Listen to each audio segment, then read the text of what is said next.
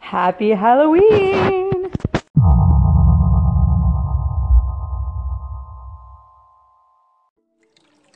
Good morning. It's Sheena with an episode from Work at Home Mom. So happy Halloween. I don't know what you guys are doing today, but I will be in the office because it's Tuesday and on Tuesdays I go into the office. But I have to say, I have had one of those mom moments where you just kind of feel like, oh man, I, I like a down mom moment. Like, man, I'm not the best mom that I could be. So, um, a few years back, we always used to decorate for Halloween, and I love decorating for Halloween. Now, we don't have a lot of decorations, but we always try to decorate for Halloween.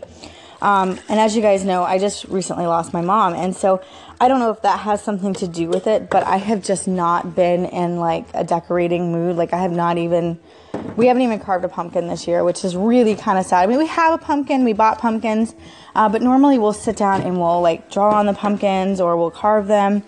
And this year we just didn't, and look, the pumpkins are just sitting outside, and um, I watched this lady on YouTube. I absolutely love her. She's actually, it's kind of a funny story. Um, my husband used to work at Gatorland, and so he knew her husband, and because um, he used to work at this radio station that my husband used to call into all the time.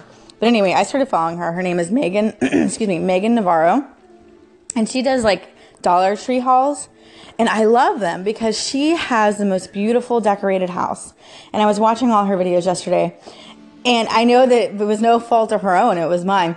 But having, like, seeing her beautiful house decorated and everything, it made me feel like such a shardy mom. Like, I felt like such an ass because I was like, dang, you know, um, I've just, because I'm working so much now, I don't really have the time to decorate and do all these things. But the thing is, is like life is short, you know, and this is what the kids remember. They remember Halloweens, they remember Christmases.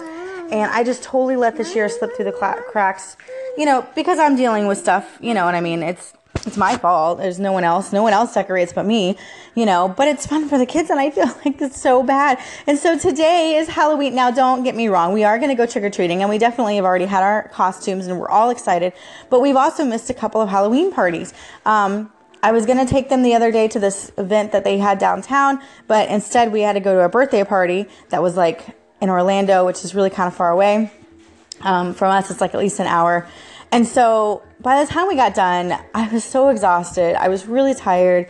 Um, I had worked out that morning at the gym and I was just done. And they were so upset with me because they wanted to go, but I was so tired. And I was like, guys, well, you know, I can't do it. I just can't. So I felt really bad. And so these are the things that's been happening.